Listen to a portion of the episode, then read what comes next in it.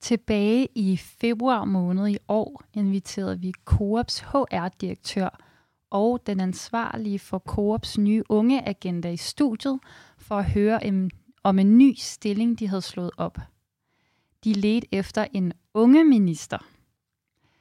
Jeg spurgte dem, hvad stillingen gik ud på, og hvordan de ville sikre, at stillingen ikke bare var endnu en ny form for youthwashing. Men nu er Coops nye unge minister faktisk fundet og valgt. Så øh, vi har simpelthen valgt at invitere ham i studiet til en snak om, hvorfor han stillede op, hvad hans visioner er for ungeinddragelse, og hvordan han vil sikre, at der ikke er tale om pseudoinddragelse. Velkommen til Ungdomsmagt.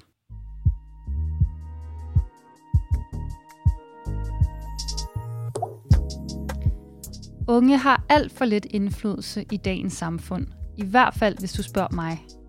Mit navn er Esther Keldahl, og jeg er sammen med Ungdomsbyrået på en mission. Missionen er at sikre unge mere magt. For jeg ønsker forandring, og det kræver magt. Derfor vil jeg undersøge begrebet ud fra forskellige vinkler. I den her programserie vil jeg tale med mennesker, der ved noget om emnet, mennesker, der har magt, og mennesker, der har været udsat for magt. Alt sammen for at finde ud af, hvordan vi unge kan få mere magt i samfundet.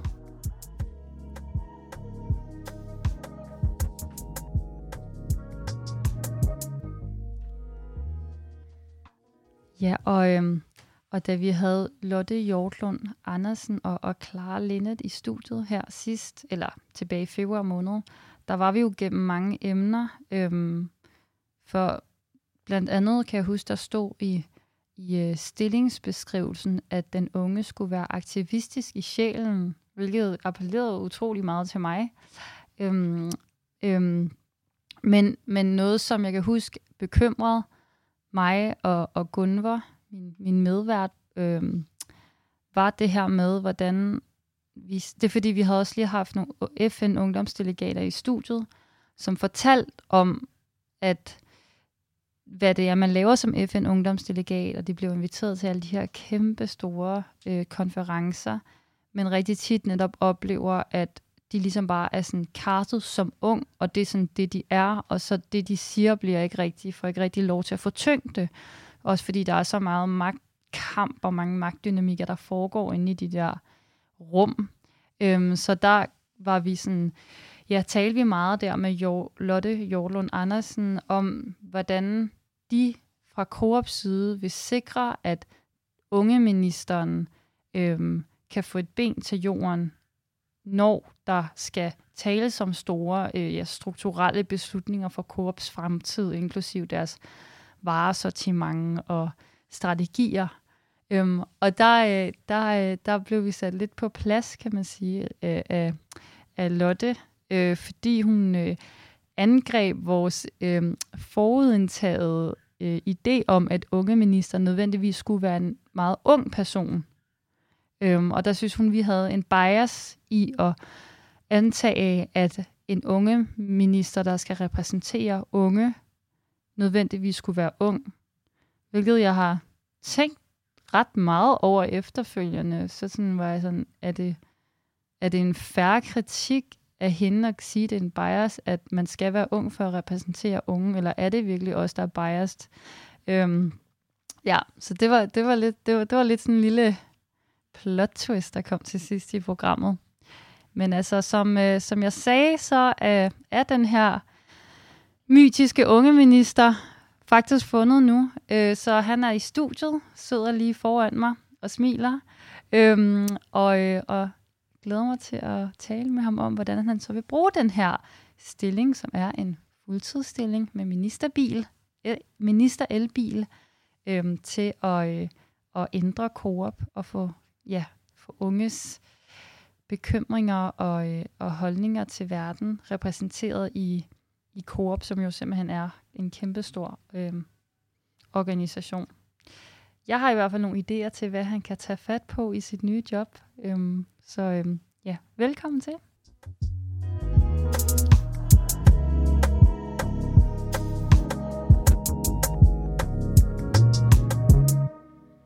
Ja, og øh, Du hedder jo Tobias Simonsen og er Coops nye unge minister, og velkommen mm. til, Tobias. Tak for det, øhm, Vil du præsentere dig selv for vores lyttere?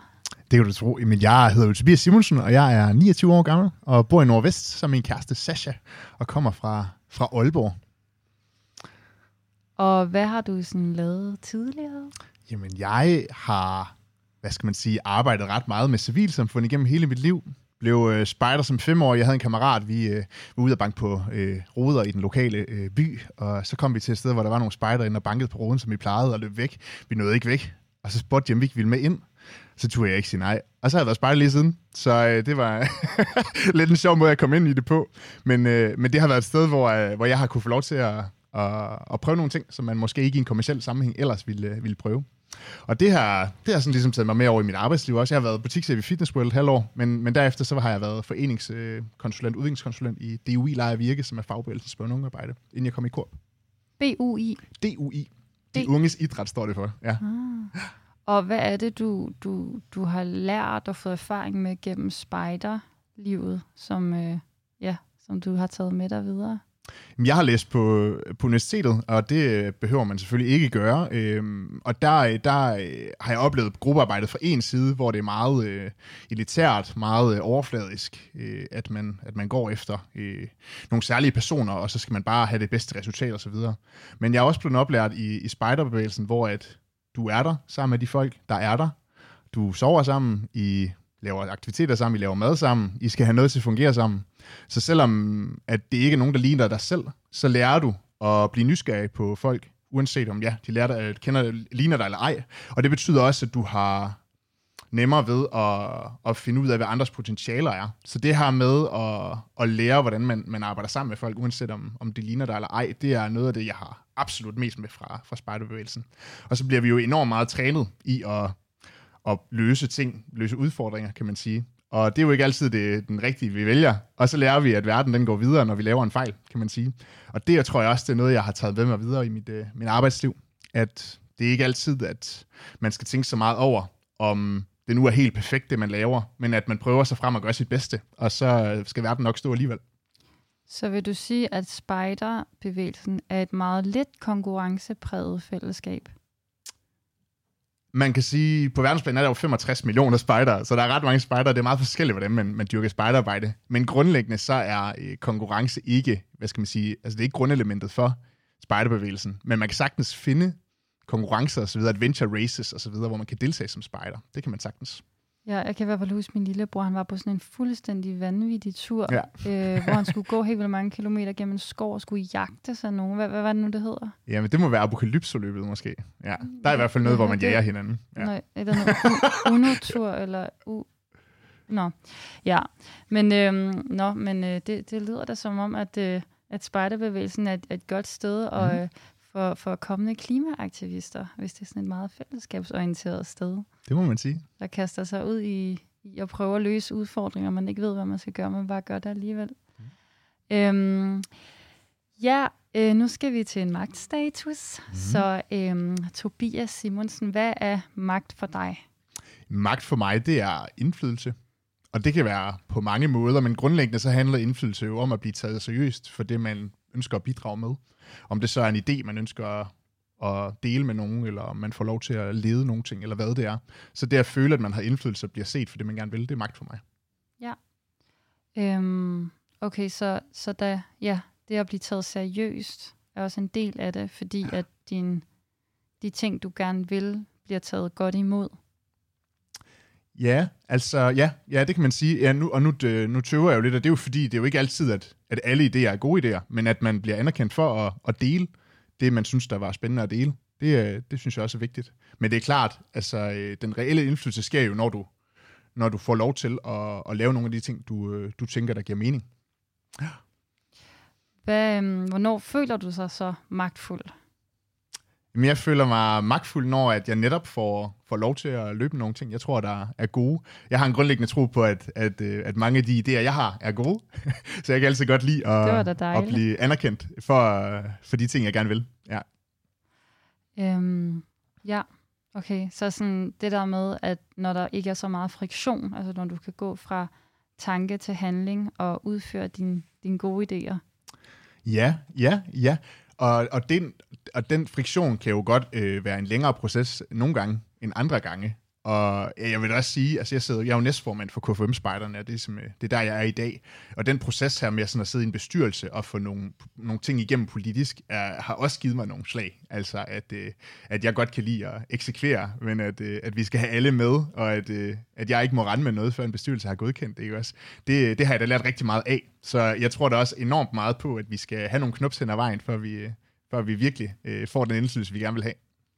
Jamen, det var faktisk meget sjovt, fordi for eksempel i den grønne ungdomsbevægelse, der har vi jo ikke nogen bestyrelse, vi skal spørge om lov. Så der kan du bare starte en arbejdsgruppe, hvis der er noget, du synes, der skal ændres øh, ved samfundet. Og så siger du, jeg har lavet en arbejdsgruppe for det, dem der vil være med de her år, så tager de be, øh, beslutninger fuldstændig selvstændigt. Mm. Der kan man virkelig gå direkte fra tanke til handling. Og det er ikke gået galt indtil videre. Så. Nå, men øh, hvornår føler du, at du ikke har magt? Jamen, jeg føler, at jeg ikke har magten over, at jeg ikke øh, forstår, hvad der er, der sker omkring mig. Altså, hvis jeg ikke bliver orienteret, eller hvis jeg ikke forstår processen for det, øh, som, som jeg ønsker at påvirke, så føler jeg afmagt. Øhm, og det... Men sådan at blive, blive... Altså, overraskelser er jo gode, men det her med sådan at blive negativt overrasket, øh, synes jeg også giver noget afmagt, fordi så skal man lige, okay, hvad er det så lige, der sker? Øhm, jeg synes egentlig, det er rigtig fedt, det her med at at handle på akutte situationer, det kan jeg rigtig godt lide. Øhm, og, men det er mere det der med, at det er akut, ikke også? Men i, sådan, det er sådan, i hverdagen, så kan jeg rigtig godt lide at have, have overblik, og, overblik og styr på mine ting. Øh, så det, jeg tænker, jeg er afmagten, at jeg netop ikke har, har, hvad skal man sige, overblikket. Ja, så måske hvis du skal beslutte noget, og der simpelthen ikke er gennemsigtighed for, hvad der egentlig skal til, for at du ligesom kan Ja, det kan det være. Ja. Hvis jeg har en oplevelse af, at der ikke er gennemsigtighed. Fordi øh, det, jeg, jeg tænker ikke nødvendigvis, det er afmagt, hvis det lige er noget, jeg ikke har hørt om før. Altså, så går jeg jo til nogen, som jeg tænker kan lære mig om det, ikke også? Øh, og så er jeg jo bare nysgerrig på, hvordan jeg så netop kan lære processen at kende. Har, har du et eksempel på et tidspunkt, hvor det er sket? Hmm. Ja, nej, nej, jeg tror ikke, jeg har et konkret eksempel, altså, men, øh, men jeg tænker, der rigtig meget om min, sådan, øh, min, min erfaring på det sidste er, at jeg, jeg sidder i forskellige NGO-bestyrelser, øh, foreningsbestyrelser, og hvor, hvor man netop nogle gange godt vil ændre nogle ting, men, men ikke altid kender processen, og så må man spørge sig til råds for at kunne komme videre.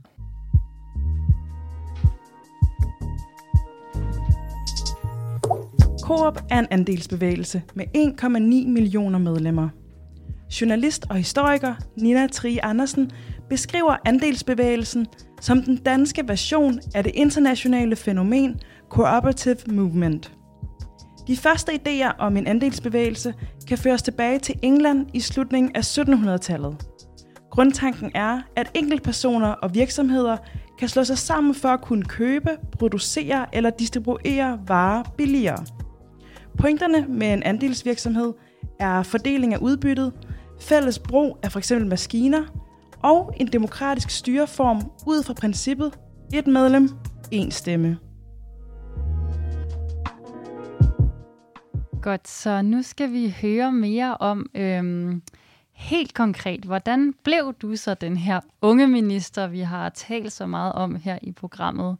Øhm, vil du fortælle, øhm, hvordan du øhm, opdagede den her stilling? Mm, meget gerne. Altså, da den blev slået op, så i hvert fald i mit netværk, der eksploderede den, fordi altså blev vist mange steder, ikke også, fordi det var, var sjovt og anderledes. Og jeg tænker også, at da jeg så den, så tror jeg, at jeg tænkte, at hold da op, der kommer til at være kamp om den her, fordi at, at det er så sjovt og anderledes sådan et, en initiativ, ikke også? Men, øh, men jeg gav det et skud, og man skulle jo sende en, øh, en video. Man måtte ikke sende ansøgning på papir, så man skulle sende en, en video. Og så gik man videre til samtale 1, og hvis man gik videre til den, så gik man videre til samtale 2, hvor der også var noget case og noget, man skulle og efter den, så, øhm, så blev vi så sendt i valg, hvor jeg skulle op mod en anden, som HR havde valgt, og så øh, var det de unge i Korp, der kunne stemme. De unge ansatte, hvem de gerne ville have som unge minister. Så, og dem, der sad, og du skulle til samtale med, var det HR-afdelingen? Ja, det var HR-afdelingen, ja. Og øh, hvordan var så den her øh, valgproces, altså det her valg, valgkamp noget? Jamen, jeg synes, det var interessant. Jeg havde, øh, der var en spejder i København, som, som gerne ville stille op til kommunalvalget året før, og der havde jeg sagt, at øh, jeg rigtig gerne ville hjælpe som, som kampagneleder, fordi jeg, jeg tænkte, at vedkommende havde noget at bidrage med.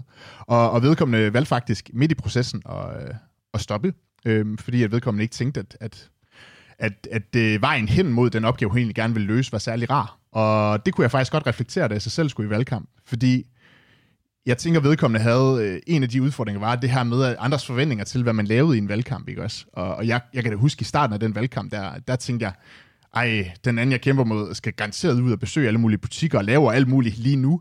Så det der ah. med sådan at, at få ro i hovedet over, okay, det er egentlig okay, den, den øh, vej, jeg har valgt, at jeg har gået en mere digital vej og, og spurgt mit netværk om hjælp, at det er okay, og det skal jeg hvile i. Det, øh, det var lidt en aha-oplevelse, fordi så lige pludselig kunne jeg sætte mig ind i hovedet for den, jeg var kampagneleder for, hvordan vedkommende havde haft det i den der valgkamp. Ah, så sådan en, en stressfølelse over, at du hele tiden følte, du burde gøre mere. Ja, ja, præcis. Hvor, hvor lang var egentlig den periode, hvor I skulle drive førervalgkamp? Ja, det, det, altså, det, det er jo ikke engang så lang tid siden, men det føles faktisk så længe siden allerede. Men jeg tror, det var en måneds tid, vi, vi havde sådan en valgkamp der. Ja.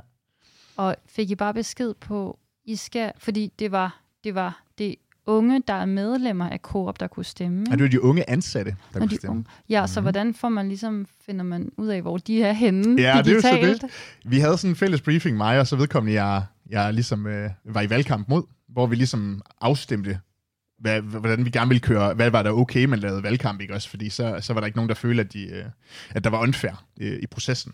Sådan noget med, at man ikke skulle lave smedekampagner mod den anden. For eksempel også det her med, må man godt gå ud og besøge butikker? Ja, det må man godt. Så der ligesom bare var ens spilleregler for, hvordan man ville gøre det, ikke også? Øh, og hvad var det, du spurgte om? Hvor, hvordan fandt du ud af, hvor de var digitalt, ja, de præcis. unge, der arbejder i Coop? Jamen, så havde jeg identificeret øh, folk, jeg kendte, som enten arbejdede i Coop øh, som ung, eller voksne, som arbejdede i Coop, som havde til, til, altså, adgang til unge igennem deres øh, butikker osv. Så, så det var, jeg, jeg skrev direkte til folk, jeg kendte, der arbejdede i Coop, og så øh, aktiverede jeg også øh, generelt mit netværk ved at høre, om der ikke var nogen, der kunne hjælpe mig videre til nogen, der arbejdede i Coop. og det er jo så også, fordi du har et stort netværk, for det lyder som om, du sidder i mange bestyrelser, så du havde faktisk virkelig en, en magt gennem det netværk. Ja, det kan man sige. Altså, det er jo lidt sjovt, fordi det bliver meget specifikt, ikke også, når du så skal finde ansatte i, i Coop, som det er det, dit target er, og ikke en, en målgruppe osv. Men, øh, men det er jo bare at prøve at, at fortælle verden, hvad det er, du gerne vil med den, og så håbe på folks hjælp, og det, der var masser af kærlighed, så det er jo der, jeg sidder her i dag. Det er virkelig dejligt. Og hvad, hvad gik din kampagne så ud på? Jeg holdt den helt plain, altså at jeg fortalte folk, hvad det var, jeg tænkte, jeg kunne, kunne gøre en forskel med. Og så havde vi jo fået lavet en rigtig fin video, der havde været bero på at hjælpe, så vi havde fået lavet noget fedt materiale. Og det, det delte jeg så med. Og øhm, ved du egentlig sådan, hvor mange der ellers havde søgt den her stilling? Altså ved du der med, at man skulle være søge stilling, og så blive udvalgt til at føre ja, kampagne? Ja. Jeg kender ikke det præcise tal for, hvor mange der har, har søgt. Øhm, men, øh, men jeg ved, at øh, det var tilfredsstillende antal i hvert fald. Ja. Var det hele tiden meningen, at det kun var to, der skulle føre valgkamp? Ej, jeg tror på et tidspunkt, så har man tænkt, at der var lidt flere, måske en mere, men, men så har man på et eller andet tidspunkt tænkt, at, øh, at, øh, at der var to, man gerne ville have med videre til den, ikke også? Ja. Ja, fordi det, det kan jeg nemlig huske, at jeg havde egentlig opfattet det som, mm. at det mhm. ville være måske 4-5, der ja. skulle ud og føre valgkamp. Så jeg var faktisk lidt overrasket, da jeg så, at det var to ja. personer. Det var også det var en lille smule det gør jo ikke noget, at der er mindre konkurrence, men det, det var også lidt spændende det her med, at det sådan var enten eller, ikke også? At ja, enten så var man det, eller så var man det ikke. Hvordan var det så sådan på valgdagen? Holdt du så sådan en lille, lille valgfest ligesom partierne, eller sådan hvordan? Det, jamen det var, øh, der var en periode, hvor man kunne stemme, og så et par dage efter, der fik vi valgresultatet offentliggjort. Havde du ondt i maven? Jeg havde sommerfuld i maven, vil jeg sige. Og så da jeg fik det at vide, så kan jeg også huske, at jeg sagde til, til sidste, der ringede mig op, der, at øh, nu går jeg lige ud og råber i nogle træer. Øh, for det var den følelse, jeg havde, at det var enormt forløsende. Fordi jeg havde gået og tænkt så meget over det den måned, om jeg nu havde været god nok ikke også, i, det, i processen. Ja. Men havde du et andet job, du så skulle forlade? Ja, ja det havde jeg. Øhm, det havde jeg. Og, og da jeg blev valgt til, til kampagnen, øh, til valgkampagnen der, så sagde jeg til min chef, at, øh, at sådan ligger landet. Øhm, så hvis at, øh, jeg bliver valgt, så skal jeg jo så et nyt sted om en måned, og hvis, hvis jeg så ikke bliver valgt, så vil jeg glæde mig til at arbejde videre her. Ja. Det må også have været lidt specielt, så den måned, hvor du sådan lidt var to steder måske. Ja, fordi, så, ja, fordi det var det ene, og så var der jo en måneds opsigelse bag os, ikke? Altså, så, øhm, så ja, der var der lige sådan en limbo, hvor det var, øh, det var det lidt underligt. Det var det. Så, men du skrev simpelthen bare sådan nogle opslag ude på sociale medier, eller hvad, for sådan at sige, sådan, vil I stemme på mig? Ja, ja jeg overvejede også at tage ud i butikker, men, men jeg kunne simpelthen ikke få mig selv til det. Jeg synes, jeg, Jeg, jeg havde faktisk en oplevelse af, at jeg tænkte, at, jeg sådan ville øh, være sådan, altså, at det var sådan lidt fjollet, og at, øh, at, at, øh, at jeg måske også forstyrrede mere, end, end det gavnede. Øhm, så så jeg, valgte, jeg valgte den der sti, hvor jeg sådan tænkte, at, at jeg tog det digitale og brugte mit netværk i stedet for. Ja.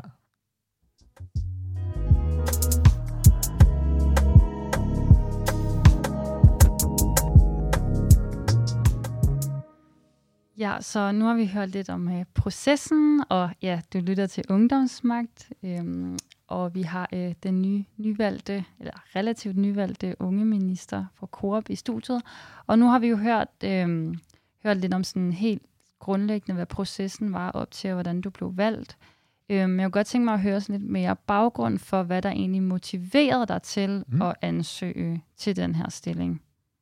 Min første frem, så tænkte jeg, at det var, var tid på at prøve noget nyt. Altså, så jeg var øh, bevågen på, hvad der, hvad der ligesom skete omkring mig, ikke også? Så det var, så det, det var den ene del af det. Den anden del var det, at jo, jeg har arbejdet værdibaseret det meste af mit liv, øh, igennem spejderbevægelser og så videre, med godt vil rykke verden i en positiv retning, ikke også? Og hvad, hvad er det for nogle værdier, du tænker, der har guidet det?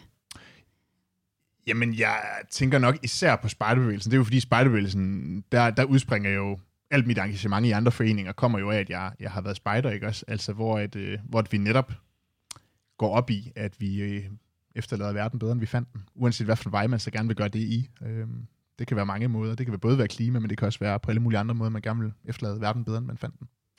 Og så er det jo fedt, at Coop er en andelsbevægelse. Så det her med, at, at jeg ligesom tog min, mit foreningsværdisæt med videre over i en, i en anden organisation, synes jeg var spændende. Og så har jeg været i praktik tidligere på ambassaden i Indien, hvor at, øh, at jeg også arbejdede kommercielt for en større sag, og det synes jeg var, var en rigtig god oplevelse. Og så tænkte jeg, at der var måske lidt en parallel også til Coop. Hvordan kommercielt for en større sag? Der, jeg sad som innovationspraktikant i, øh, der er sådan en, et, et, et antal steder rundt om i verden, hvor Udenrigsministeriet har innovationscentre. Og det her, hvor man, hvad skal man sige, eksporterer dansk teknologi ud steder, hvor, hvor man kan gøre en forskel, men også hvor man på en eller anden måde får viden med hjem igen. Og det var øh, enormt fedt at være til konferencer og så videre, hvor man kunne repræsentere Danmark og den danske sag. Øh, ja. Øhm, hvad er så dine visioner som øh, Coops unge minister? Ja, det er simpelthen så vigtigt for mig, at jeg ikke bliver endnu en voksen, som taler om unge. Så øh, indtil videre har jeg jo været en lille smule sådan, hmm, hvad er det lige, at jeg skal gå i gang med og så videre, fordi det er jo meningen her efter sommer, og det har vi også brugt tid på at planlægge, at jeg skal have et ungeråd. Og det her ungeråd, det er jo dem, der skal fortælle mig, hvad det er, de har brug for, jeg arbejder med, kan man sige. Så det glæder jeg mig rigtig meget til at få på plads. Og det bliver jo sådan en proces, hvor man som ung ansat i Coop kan ansøge om at være med i ungerådet. Og så øh, sidder man der for et år i gang, og så kommer man over i en eller anden form for alumni-netværk, så flere unge kan være med. For det er jo kun altså, der er jo 25.000 unge mennesker ansat i Coop, også, så, øh, så, så det er vigtigt, at øh, sådan en ungeråd der heller ikke sidder for evigt, så flere kan være med i bevægelsen. Og hvordan bliver man så valgt ind i ungeråd? Er det dig, der beslutter det? Jamen, vi har faktisk øh, vi har netværk og ungdomsråd, som også er en ungdomsorganisation, som, som organiserer ungdomsråd rundt i landet. De har faktisk Dem selv kender jeg godt. Er det ikke rigtigt? de lavede et rigtig fedt event på Folkemødet, hvor at jeg var vært eller konferencier til efter deres march omkring, at unge skulle få mere magt. Sej. Det var super fedt. De er nemlig vildt seje, ja. og de har faktisk selv taget fat i Coop fordi de havde hørt, at der skulle komme en unge minister, og der måske skulle være et ungeråd og sådan noget, så om de ikke lige skulle hjælpe lidt med det. Så de er faktisk konsulenter på opgaven med at skabe et ungeråd. Og, øh, og vi har haft nogle rigtig gode drøftelser omkring, hvad der er demokratisk, og hvad der er ikke i forhold til udvalgelse og sådan nogle ting. Og det nemme, det bliver jo år to, fordi der nedsætter vi et udvalg i ungerådet, som hvad skal man sige, skal beslutte, hvem de nye skal være i ungerådet. Men her i år et, så øh, er jeg ret sikker på, at processen bliver, at vi udpeger, at jeg bruger mit demokratiske mandat til at udpege nogle eksterne øh, fra nogle andre ungdomsorganisationer, som kan få lov til at være med til at udpege, hvem der skal sidde med i vores ungeråd. Øhm, hvordan vil du karakterisere øhm, unge i dag? Hvad, hvad vil du sige sådan at, er, er udfordrende, udfordringerne for unge? Ja, og jeg, jeg, jeg tænker jo, at unge har så enormt mange muligheder i dag, og det kan være svært at, at rumme, hvad det er, man lige skal. Og der er mange man tænker som ung, at der er mange forventninger til, hvad det er, man skal. I virkeligheden, så tror jeg, at de fleste de, øh, vil klappe dig på skulderen, hvis du vælger lige præcis det, du gerne vil. Men man har som ung en oplevelse af, at, man, at der er nogle særlige veje, der er bedre end andre. Og vi er også øh, enormt gode til at tale øh, visse ting i samfundet ned, for eksempel at sidde i en butik, eller hvis man bor, hvis man, har, hvis man skal være i en studieby, og så sådan, ej, bor du derude, og sådan noget. At vi, vi har, vi, jeg oplever, at vi har, har en udfordring med at tale ting ned, så vi altså ligesom sådan noget snobberi, faktisk. Ja, ja, lige præcis. Og det, øh, det, det tænker jeg i virkeligheden er en af de største udfordringer, at vi ikke er lidt mere nysgerrige på hinanden og bakker hinanden op i de valg, vi gerne vil, fordi verden er så øh, forunderlig efterhånden, at der er så mange valg, man kan vælge. Ja, ja så måske i virkeligheden også sådan en slags perfektionisme eller sådan idealer for, hvad det seje liv er. Ja, det er jo det. Ja, præcis. I stedet for at, bruge lidt mere krudt på at tænke, hvad gør mig glad i min hverdag? Fordi det drømmer jeg jo også om på en eller anden måde at kunne, kunne bidrage til. Og jeg kommer jo både til at arbejde med, hvordan vores unge ansatte i Coop får en sjovere og mere udviklende hverdag, men jeg kommer også til at arbejde med på den store klinge med nogle af de her samfundsting. Og det her med, med uddannelsesnopperi, og det her med at, at hakke ned på, på nogen, der ikke ligner dig selv, det er jo noget, jeg kommer til at, at tale øh, øh, generelt om, og ikke kun i en koop-kontekst. Og det har jeg heldigvis også øh, beføjet sig til. Der synes jeg faktisk også, at politikerne nogle gange er lidt slemme til at tale ned omkring, sådan, at du kan altid få et arbejde i Netto eller bag kassen. De kan rigtig ja. godt lide at sådan, gøre til det der, sådan, som alle jo kan få, så derfor skal man ikke brokke sig, men det bliver ligesom brugt på en rigtig negativ måde. Jamen det gør det nemlig, og det er slet ikke okay. Vi skal, vi skal hjælpe hinanden med at tale hinandens faglige stoltheder op, fordi vi har brug for alle i det her samfund, for at det kan løbe rundt. Forestiller du dig også, at du som unge minister, hvis der kommer en, en, en politiker og laver sådan et argument, at du så også vil stille dig op og for eksempel sige fra over for det, for eksempel på Twitter, sige, det er fucking ikke okay at tale om mennesker, der arbejder i butik på den her måde? Ja, i en kontekst, hvor, hvor jeg tænker, at jeg havde noget, der gav mening, at jeg udtalte mig, så vil jeg absolut øh, gøre det. På folkemødet her øh, for nylig, der var der jo øh, ungdomspartilederdebat om onsdagen. Det er sådan en, en normal ting, der lige er, inden det starter. Og der var nemlig flere af de her, hvor de begyndte med det her, om du kan altid sidde bag i kassen, og øh, hvorfor der er ikke nogen, der gider bo i Brøndby og sådan noget.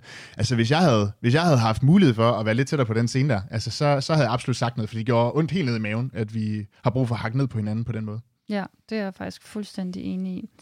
Øhm, hvad vil du sige er sådan potentialerne for unge i dag? Mm. Det er jo en meget, det er jo ikke en homogen gruppe unge, ja, det så jeg, sige. jeg er selv lidt kritisk over for det spørgsmål, men stadigvæk ja. sådan, om der er noget generelt. Okay. Jamen, jeg tror, jeg vil sige to ting. Øh, først, min sådan, egen erfaring af det der med, med unge og, og ledelse af unge, er, at øh, igennem spejderbevægelsen, igen det her med, at man har det materiale, man har, og det er godt, fordi vi kan simpelthen lære hinanden rigtig meget. Og der har jeg en oplevelse af, at når jeg har øh, givet øh, unge muligheder for at udfolde sig, og tilpasse udfordringer osv., så, videre, så oplever jeg helt vildt meget, at de blomstrer. Og det er også nogle erfaringer, jeg håber at kunne tage med videre over i, over i Korp. Så allerede nu, der har jeg rigtig god sparring med mine kollegaer om, hvordan vi i højere grad taler med den enkelte unge om, hvad den enkelte unge drømmer og ønsker for sin tid i Korp, men også fremadrettet. Fordi det er simpelthen vejen frem i forhold til ledelse i fremtiden. At vi er kommet, helt vildt, vi er kommet væk fra det her med, at man som virksomhed kan sige til, altså at medarbejderen sådan skal være, hvad kan jeg gøre for min virksomhed? For det handler mere om, hvad kan virksomheden gøre for medarbejderen? Og det, øh, det stiller nogle andre krav til ledelse, som, som, som jeg skal hjælpe med at implementere. Ja, og vel også, hvad, kan vir- hvad gør den her virksomhed, jeg ligger så mange timer i, hvad gør den egentlig for samfundet? I høj grad. Altså høj bygger grad. den samfundet op, eller er det en grådig virksomhed, ja. der øh, prioriterer profit over for samfundsansvar? Absolut. Og det er i hvert fald noget, jeg synes, der, der fylder meget mere den erkendelse.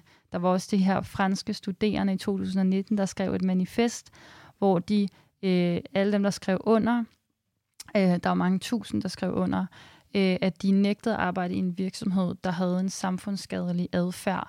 Fordi de sagde, hvad, hjælper, hvad nytter det at cykle på arbejde øh, for at spare CO2, hvis det er en arbejdsplads, du bruger alle dine timer på, er med til at, at øge klimakrisen, for eksempel? Mm. Eller hvad hjælper det at donere til øh, NGO'er, der be, prøver at bekæmpe fattigdom, hvis din virksomhed er med til at øge global ulighed i deres øh, ja, udvinding af, af, af naturressourcer, for eksempel, eller udnyttelse af billig arbejdskraft?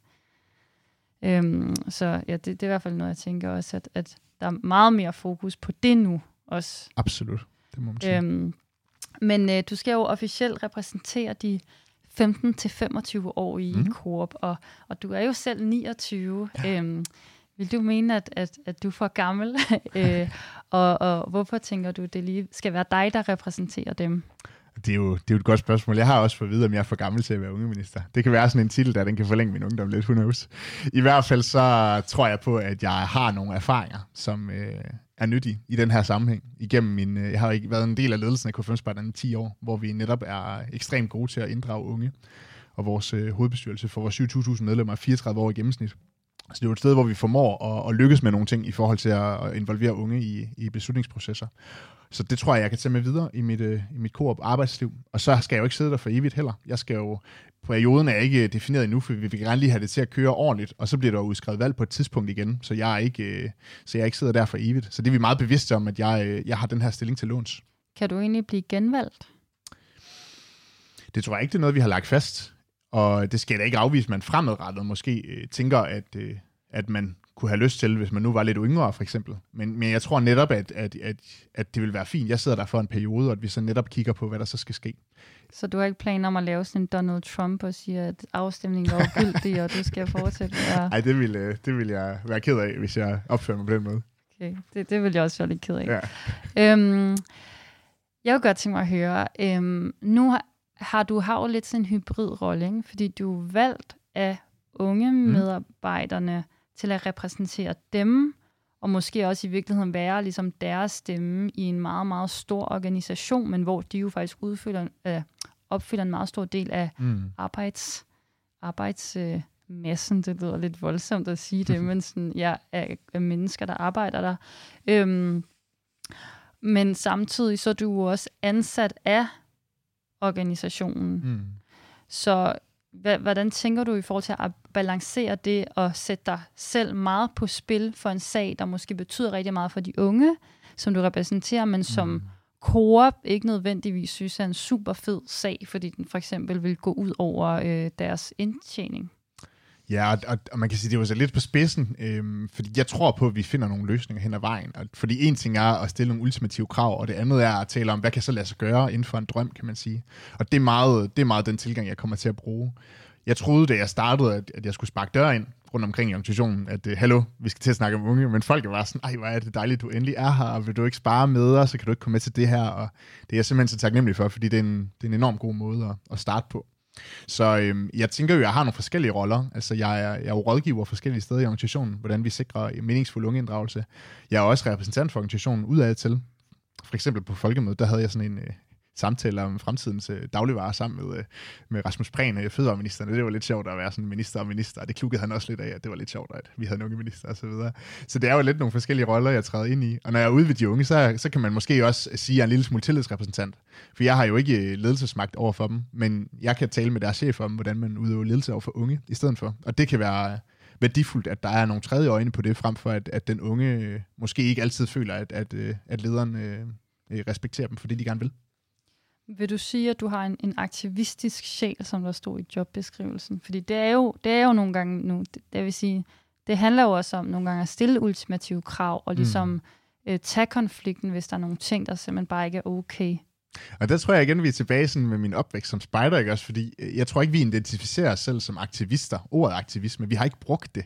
Så det er, det er først de senere år, hvor, at, hvor jeg også begynder at tage stilling til for eksempel klima eller til nogle andre ting, hvor at, hvor at jeg egentlig begynder også at identificere mig selv som, som aktivist. Og, øh, og jeg er måske ikke jeg er måske ikke en konfrontativ aktivist, men mere en, øh, en, en, en hvad hedder sådan noget, løsningssøgende øh, aktivist. Men derfor øh, oplever jeg stadigvæk, at jeg er aktivist. Ja. Øhm, det er også, det, jeg synes faktisk også, det er vigtigt, og, og, og det er sådan en af mine store kæpheste, at det er vigtigt, at vi sådan udbreder ideen om, hvad en aktivist kan være, mm. fordi det er, ikke, det er ikke noget for alle at være konfrontatoriske hele tiden. Men det er selvfølgelig også det der med, hvordan ændrer man, altså sørger man for, at man ikke så igen bare bliver en minivoksen, der imiterer de voksne for at undgå konflikterne, altid finde kompromiser, fordi der er jo bare nogle, mm. for eksempel når det gælder klimakrisen, hvor den kan vi ikke løse gennem kompromiser. Mm. Nej, det er helt rigtigt. Det er helt rigtigt, at der er nogle ting, hvor at, øh, at der er nogen, der bestemmer. Og det, øh, det må man jo så arbejde med. Ja. ja, nogen, der bestemmer, som ikke har befolkningens bedste i, som udgangspunkt. Ja, ja men der kan, være, der kan der være forskellige situationer. Altså, øh, jeg oplever egentlig i mit arbejde, jeg har ikke været der endnu, hvor jeg har oplevet ikke at blive blive, øh, blive lyttet til, kan man sige. Og jeg tror også for mig, øh, jeg kommer heller ikke til, at det er Kren, vores CEO, altså direktør, der skal løse verden. Jeg kommer til at sætte tingene de rigtige steder i organisationen. Fordi når det for eksempel kommer til træning af vores ledere, så ligger det jo ikke ved ham, vel? Så ligger det andre steder i organisationen. Så jeg tror, jeg tror øh, i mit tilfælde, og det, øh, jeg tror, at det er nogle andre betingelser, der er med klimakrisen, det er ingen tvivl om, men i mit tilfælde, så tror jeg, at jeg kan, kan løse mange ting øh, løbende. Okay, men nu øh, kommer vi til den idé, jeg har, som jeg synes, du skal mm. tage med videre. Øhm, at Coop skal forbyde kødreklamer. Ja. Fordi der er simpelthen så mange kødreklamer i både Coops tilbudsaviser, og når jeg hører radio, så er der også øh, de her små radiospots, og der er altid et eller andet med en flæskesteg, nogle frikadeller, nogle pølser eller et eller andet. Øhm, og det, det, det er jo kødreklamer er jo direkte designet til at få folk til at købe mere kød, og det, det går jo simpelthen ikke i klimakrisen. Hvad tænker du om det? Jamen, jeg tænker øh, først og fremmest, at øh, vi har faktisk haft den her snak om, hvad, hvad sker der, hvis ungerådet lige pludselig kræver det her, ikke også? Og så, øh, så, må vi jo, så må vi jo se på det, kan man sige. Vi har lige åbnet Klimakvickly i, øh, i Aarhus i Bruns Galeri, hvor at vi prøver at sammen med Concito, Tænkesang Concito, og, og markere, om ting de ligger inden for, for grænseværdier for, for bæredygtighed i forhold til Concito, ikke også? Og det betyder jo ikke, at, kor, øh, undskyld, at øh, kød bliver fjernet fra, fra Kvickly faktisk. Det kan stadig findes der, men det bliver, øh, det bliver eksponeret på en anden måde, altså det bliver gemt mere væk, fordi korb jo også stadigvæk er en, hvad skal man sige, det er jo det der med, at vi repræsenterer jo 1,9 millioner danskere, ikke også med forskellige interesser. Så hvis, vi kan jo virkelig gøre en forskel, hvis vi løbende sikrer, at der er en eller anden form for forbrugeradfærd, som følger med tiden, ikke også? Og der har vi jo blandt andet samvirke i vores magasin, hvor, at, hvor vi prøver at oplyse om, om uh, samtidens tendenser i forhold til, hvordan man kan, kan leve bæredygtigt og så videre. Så vi er jo, vi er jo i sig selv, så, så vi er jo ked af at udelukke nogen fra vores fællesskab, men vi hellere oplyse om, hvordan vi får, får hvad skal man sige, flere med på samtiden. Men i den her klimakvikle, bliver kød, du sagde, det ikke bliver lige så tilgængeligt, bliver det så gemt væk bag nogle sådan tonede ruder, ligesom cigaretter, eller hvordan? Nej, det er, det er, faktisk, det er faktisk mere, det bliver, det bliver mere, hvad skal man sige, det er mere, øh, det står stadigvæk i butikken, altså, så, men det handler mere om, at det ikke måske bliver eksponeret på samme måde, som for eksempel sådan en, øh, tag den her, øh, øh, ja, tomatketchup, et eller andet, ja. Så er det måske lidt mere sådan gemt væk. Det er også fordi, det jeg, det jeg tænker på, som er bare så vigtigt netop, når det gælder klima, og der grund til at stille de her spørgsmål, mm. er jo bare, at Coop er jo bare, det er jo altså så mange af vores ja, fødevarer, ja, ja. som kommer derfra, så der er jo et kæmpe potentiale for, at Coop kan presse med på, til, mm. presse på øh, ja, den grønne omstilling gennem vores fødevareforbrug.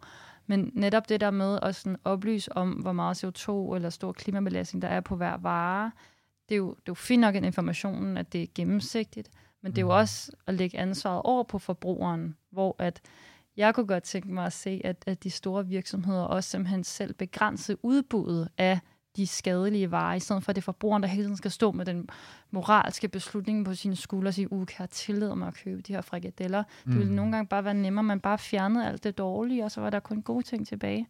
Ja. Øhm, hvad med sådan noget som... Øh, øh, at arbejde for, at Coop skal blive en mere antiracistisk og mm. feministisk øh, organisation. Det synes jeg er mega spændende. Coop er absolut ikke dygtig nok til at arbejde med diversitet endnu.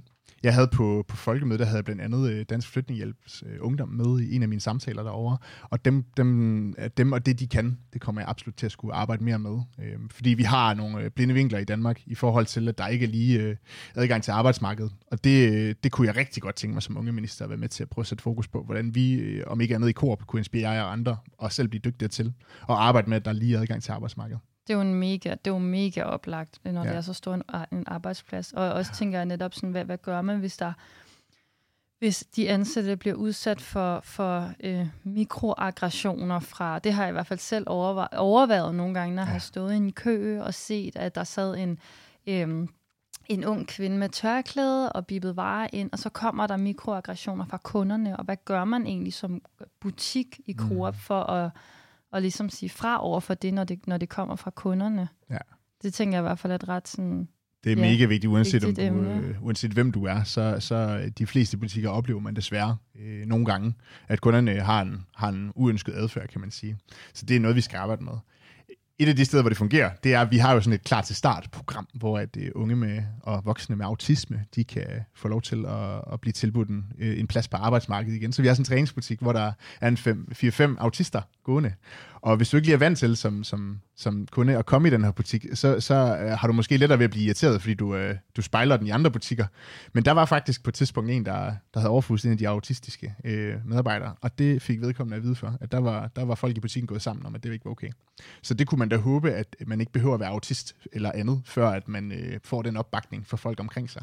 Så det håber jeg da, både vi som korp igennem, øh, igennem noget arbejde, men også at vi som samfund kan blive bedre til at sige fra, når noget, der sker, ikke er okay. Ja, og det er jo det der med, at sådan, det skal ikke blive neoliberalt på den måde, at det er alle, kun almindelige menneskers ansvar at sige fra, at der ikke mm. er ligesom nogle institutioner, der støtter op om det. Fordi institutioner skal også støtte op om det, men vi skal også alle sammen lære at stå op og sige fra, når der sker de her ting. Så det var sådan en kæmpe proces, vi alle sammen skal Ja, det må igennem. man sige. Det må man sige.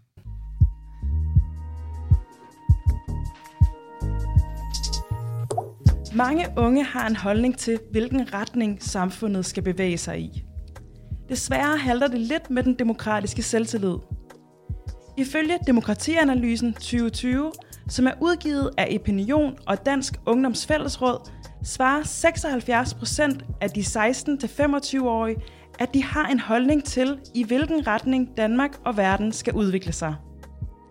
Dog oplever en del unge også en række barriere for at engagere sig yderligere i demokratiet. Knap halvdelen af de unge siger, at de ikke føler, at de har tid eller overskud. Over en tredjedel mener ikke, at de ved nok til at kunne være med. Og endelig er der over en femtedel, som ikke føler, at deres engagement vil kunne gøre en reel forskel. Så er vi kommet til den sidste del af interviewet, og vi har stadig Tobias Simonsen, øh, Coops nye unge minister i studiet. Og nu skal vi snakke om, vi har jo været lidt inde på det, men, hvad skal der ske herfra? Så øhm, vil du sige, at øhm, ja, hvordan, hvordan, kan, hvordan kan helt konkret, hvis man lytter med på det her program, og man arbejder i Coop, og man er mellem 15 og 25 år, og man har en masse idéer til ting, der skal være anderledes omkring, hvad ved jeg, arbejdsforhold, eller øh, hvilke varer, der bliver solgt. Jeg har jo en masse holdninger, som mm. du kan regne med, men det er der sikkert også en masse andre folk, der har. Øhm, hvordan kan man så få indflydelse gennem dig?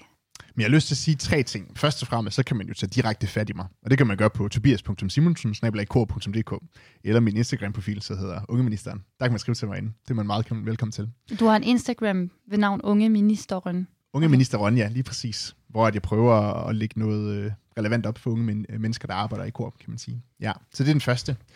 Den anden, jeg vil, øh, vil sige, det er jo det her med, at, at de fleste korbutikker er jo andels, hvad hedder sådan noget, brugsforeninger, altså andelsejet. Og det vil sige, at man som ung, uanset om man arbejder der, eller om man er forbruger, der har man altså mulighed for at sætte sig i de lokale bestyrelser, og være med til at sætte retningen for, hvordan de her butikker skal drives. Og vi vil simpelthen så gerne have nogle flere unge mennesker til at sidde de her steder, fordi det er et af de steder, at et ungt menneske, der sidder på et bestyrelsesmandat, eller en gammel menneske, der sidder på et bestyrelsesmandat, de har lige meget at sige. Så det er et af de steder, hvor vi rigtig kan, kan sørge for, at unge de bliver, bliver inddraget. Ja, det må man sige. Og hvad, så spurgte, du spurgte om, hvordan man som ung kan komme få indflydelse gennem dig. Ja, lige præcis. Tak. Fordi den tredje mulighed, det var så det her unge råd, som vi starter, og det kommer til at starte i august, at vi, øh, vi indbyder ansatte i Coop til at være en del af vores unge råd. Og der kommer til at være sådan omkring 15 til at sidde der med. Øhm, og jeg siger omkring 15, fordi hvis nu bliver overrendt af ansøgninger, så skal vi jo finde en måde at sikre, at flest muligt kan være med. For det her det er jo en bevægelse, så det skal ikke være sådan et sted, hvor man bliver ekskluderet. Øhm, så vi skal finde ud af, hvordan flest muligt kan være med til at, at sætte en retning for Coop, igennem blandt andet unge råd. Spændende. Og øhm, ja, hvordan, øh, ja, hvordan vil du egentlig sikre, at det her ikke bliver en, en youth-washing, mm. der foregår sådan? Hvordan, ja. Jeg bruger ret meget af min tid i øjeblikket på at at tale med mine kollegaer om det her med, at vi ikke skal tale om unge, men inddrage unge. Og det er for eksempel sådan noget som, når vi laver træninger for vores butiksledere, at, øh, at vi ikke finder nogle rapporter frem fra universitetet om, hvad unge gerne vil, men at vi inddrager nogle af de ansatte unge. Så nogle af de ting, jeg skal der på tegnebræt, det er blandt andet, at jeg skal ud og interviewe nogle unge om, øh, om deres oplevelse med at være i kor ufiltreret, så vi kan tage det med i træningen af, af vores øh, ansatte, så vi i højere grad taler med unge, i stedet for at tale om dem. Så du skal ud på et roadtrip? Det må man sige. Og det, hvis det var alle butikker, vi har jo, jeg har jo mere end 1000 butikker, ikke? så kunne det blive et meget langt roadtrip. Men det er jo mange forskellige ting, hvor jeg skal ud i butikkerne og prøve, at, at prøve på forskellige måder at, at få dem med. Det kunne være et butiksbesøg. Det kunne være, at jeg skulle ud og løse en speciel opgave eller få noget med hjem. Så det bliver rigtig, rigtig mange forskellige ting. Og hvis man arbejder i Korp og gerne vil have besøg af mig, er man meget velkommen til at tage fat i mig. Fedt. Det tænker jeg er rigtig godt for vores øh, lyttere at vide. Øhm, vil du sige, at du sådan har magt i den her stilling? og det er også noget, vi bliver spurgt tit om, hvor meget magt har den der unge minister egentlig, for han er jo ikke en, skal man sige, han er ikke en del af koncernledelsen og sådan noget. Jeg tror på, at jeg har en chance for at bevise mit værd, og at hvis jeg lykkes med at gøre de ting, jeg gør, så er jeg også sikker på, at der bliver lyttet til mig. Og så har jeg jo magt. Så, så ja, det vil jeg sige. Og sådan, ja, hvordan vil du egentlig, altså jeg tænker, der, når der er så sindssygt mange unge, der, der arbejder der, hvis du bare bliver sådan overvældet af idéer og input og sådan noget i din, øh, i din indbakke på Instagram, unge ministeren, hvordan vil du egentlig sådan sortere i det? Ja, det er jo et godt spørgsmål. Det handler jo grundlæggende om at nå noget, og så må man øh, være tilfreds med det, man når. Så jeg vil da gøre alt, hvad jeg kan for at sikre, at der bliver sorteret i det og grupperet, så at vi om ikke andet har så, har så hvad skal man sige, øh, grupperet grupperede opgaver som muligt, så flest af inputtene, de kan komme videre. Og jeg vil også gerne garantere, at alle, der, der kommer med input, de også får et svar og, og bliver krediteret for det, fordi at, øh, det er enormt vigtigt for mig, at man også bliver set og hørt, når man, øh, når man ønsker at være involveret. Har du egentlig en assistent eller en sekretær, du kan spare med? Eller en, en, ja, har du egentlig det? Der er faktisk, lige i øjeblikket er der kun mig. Og, øh, og det hænger jo også sammen med, at jeg ikke skal være en silo-team. Jeg skal jo ikke være ligesom man laver alle mulige andre sådan nogle silo-teams. Jeg skal ikke være et silo-team. Hvad er silo Ja, men øh, jeg mener sådan, det jeg mener er, at man bliver sådan isoleret mennesker, der arbejder med noget, som ingen andre hører om. Altså det, det tror jeg ikke på, at man som organisation kommer særlig langt øh, væk af. Så det kunne da være fedt, hvis vi var et par stykker flere, men, men de par stykker flere er jo rundt i organisationen. Så jeg, skal jo, jeg har jo kollegaer ude i de forskellige kæder og på servicekontoret og andre steder, som, som jeg sparer med om forskellige ting. Og på den måde, så har jeg jo i virkeligheden et team omkring mig, fordi det er Coop-familien, som, som skal hjælpe mig med at få de her ting videre. Så det skulle gerne være noget, vi er fælles om. Ja. Hvad, sådan, hvad håber du, der kommer til at ske det næste år? Jamen, øh, når jeg bliver spurgt om, sådan, hvad min forhåbning er, så, så plejer jeg at sige, at, øh, at jeg håber, at unge i kor øh, har en oplevelse af, at, at, at, at de kunne regne med mig, og at der var sket en forskel ja, for deres hverdag. Og det her unge råd, som skal til at etableres der fra august, hvor ofte skal det egentlig mødes? Og sådan, er, der, er der har, har du fundet ud af det? Jamen, vi prøver at få sådan en øh, tidsplan på plads, så man, så man ved, hvad man er, man siger ja til, så man ikke bliver overrasket igen øh, i forhold til tidligere, det her med at blive negativt overrasket. Ikke også? At, øh, at vi skal i hvert fald holde en intro-weekend, hvor at vi kan få relationerne på plads og lære hinanden at kende, og komme godt i, i bund med at, at få udviklet nogle holdninger for unge og så videre. Og så, øh, så kommer vi nok til at holde nogle form for online-møder, og så må ikke der er i løbet af året en, en eller anden form for midtvejs weekend eller midtvejs møde, hvor man mødes fysisk igen. Og så kan der jo komme alle mulige undervejs, fordi det er også vigtigt for mig ikke at, at slå fast i sten, eller hvad man siger, hvad det er, at de unge skal arbejde med. Vi, øh, vi kommer til at inddele ungerådet i nogle udvalg, hvor man selv kan være med til at bestemme, om man har lyst til at arbejde for eksempel med arbejdsliv eller med grøn omstilling, hvad man har lyst til at arbejde med. Men udover det, så skal de også være med til at definere, om de har lyst til at for eksempel komme ud og holde oplæg sammen med mig, når jeg er ude, eller holde oplæg på vegne af mig, eller, eller nogle andre ting, ikke også? Og vi er også for eksempel ved at lave øh, øh takeovers på min, øh, på min Instagram-profil, Ungeministeren, hvor det øh, Markus fra, fra Superbrusen Jasnes for eksempel fortæller om sin hverdag. Så, så det bliver også vigtigt for mig, at øh, de får en plan, som er grundpakken. Det, det committer man sig ligesom til, hvis man er en del ungeråd. Men de skal også have, have plads til at komme med idéer og, og være med, hvor de gerne vil. Helt sikkert. Får man egentlig løn eller sådan, for at være det, med? Eller det er faktisk en af de ting, vi er ikke helt på plads med endnu, hvad vi lige gør, fordi det er jo nemt i min baggrund i forhold til sådan en civilsamfundsorganisation, der er det ret nemt, at frivillige øh, laver en frivillig opgave. Så der er det sådan, der er det sådan piece of cake. Nu har vi så, nu har vi så nogle ansatte, som så et eller andet sted skal løse en opgave. Skal man så honoreres for det, eller skal man, er, det, er det en frivillig tillidspost, eller hvad er det? Og det, det har vi ikke helt landet endnu. Øh, så det er, det er sådan, ja, det, det skal jeg lige finde ud af. Og det øh, må ikke, jeg skal have spurgt nogle unge, hvad de tænker omkring det. Om de vil, øh, om de vil sidde med, hvis det var frivilligt, eller om, om de forventede, det var med honorar. Det tror jeg, det, det vil være en rigtig måde at spørge det på. Ja. komme videre med det på. Det er jo lidt sjovt, lige netop det med løn, det er, altså, vi sidder jo også hele tiden med det dilemma ja. i den grønne ungdomsbevægelse, der består af frivillige, fordi der er noget helt særligt ved frivillig mm. energien. Øh, men det er jo, det kan jo også være en eksklusionsmekanisme, at det, så er det bare ikke alle, der har muligheden ja. for at, at være med, hvis de ikke også bliver kompenseret lønmæssigt på grund af andre ting i deres liv. Så sådan, det, det er virkelig, ja, der, der er nogle vigtige ting, nogle vigtige overvejelser der. Det må man sige. Men uh, tak, fordi du var med her i programmet. Uh, det var rigtig spændende at høre om. Tak, fordi jeg måtte være med. Og held og lykke med at uh, få, uh, få brudt barrieren for pseudo-unge inddragelse og, og lave noget, der virkelig batter. Tak skal du have, Esther.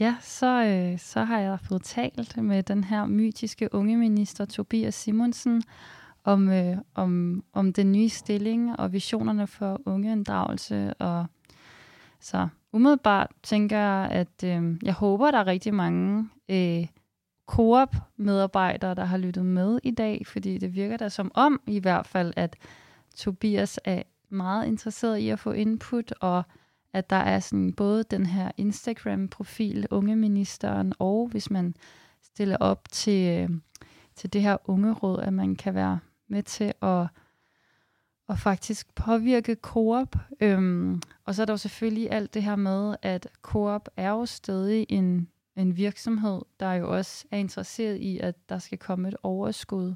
Så jeg er rigtig spændt på, hvordan lige præcis, fordi nogle gange, når, når du kæmper for social retfærdighed, øhm, på den ene eller den anden måde, det er jo omkostningsfuldt, fordi man kan sige, det, det samfundssystem, der har været med til at, at, at øge og reproducere, og måske ligefrem skabe en masse uretfærdighed, er jo også det samfundssystem, der ligesom også er bundet op på øh, maksimal indtjening. Øh, og, og der kan man sige, at Coop er jo en andelskasse, eller en andelsforening, ikke en, andelskasse, en andelsforening, så der, det, det er måske ikke sådan helt lige så, sådan, det kan måske ikke løbe lige så meget løbsk, forestiller mig, med profit, når der ikke sidder ligesom en, en ejer på toppen og bare gør alt, hvad de kan for at trække penge ud til sig selv. Men jeg er stadig meget spændt på, når der kommer de her dilemmaer, om du skal gøre noget, der virkelig batter noget på retfærdighedsfronten, men det også kommer til at koste på Coops bundlinje, hvordan den konflikt bliver, bliver løst. Fordi der, der er jo for eksempel kød, eller en meget, meget, meget målrettet, seriøs indsats for antiracisme og antidiskrimination. Det er jo også omkostningsfuldt. Øh, men øh, jeg, jeg følger med i spænding.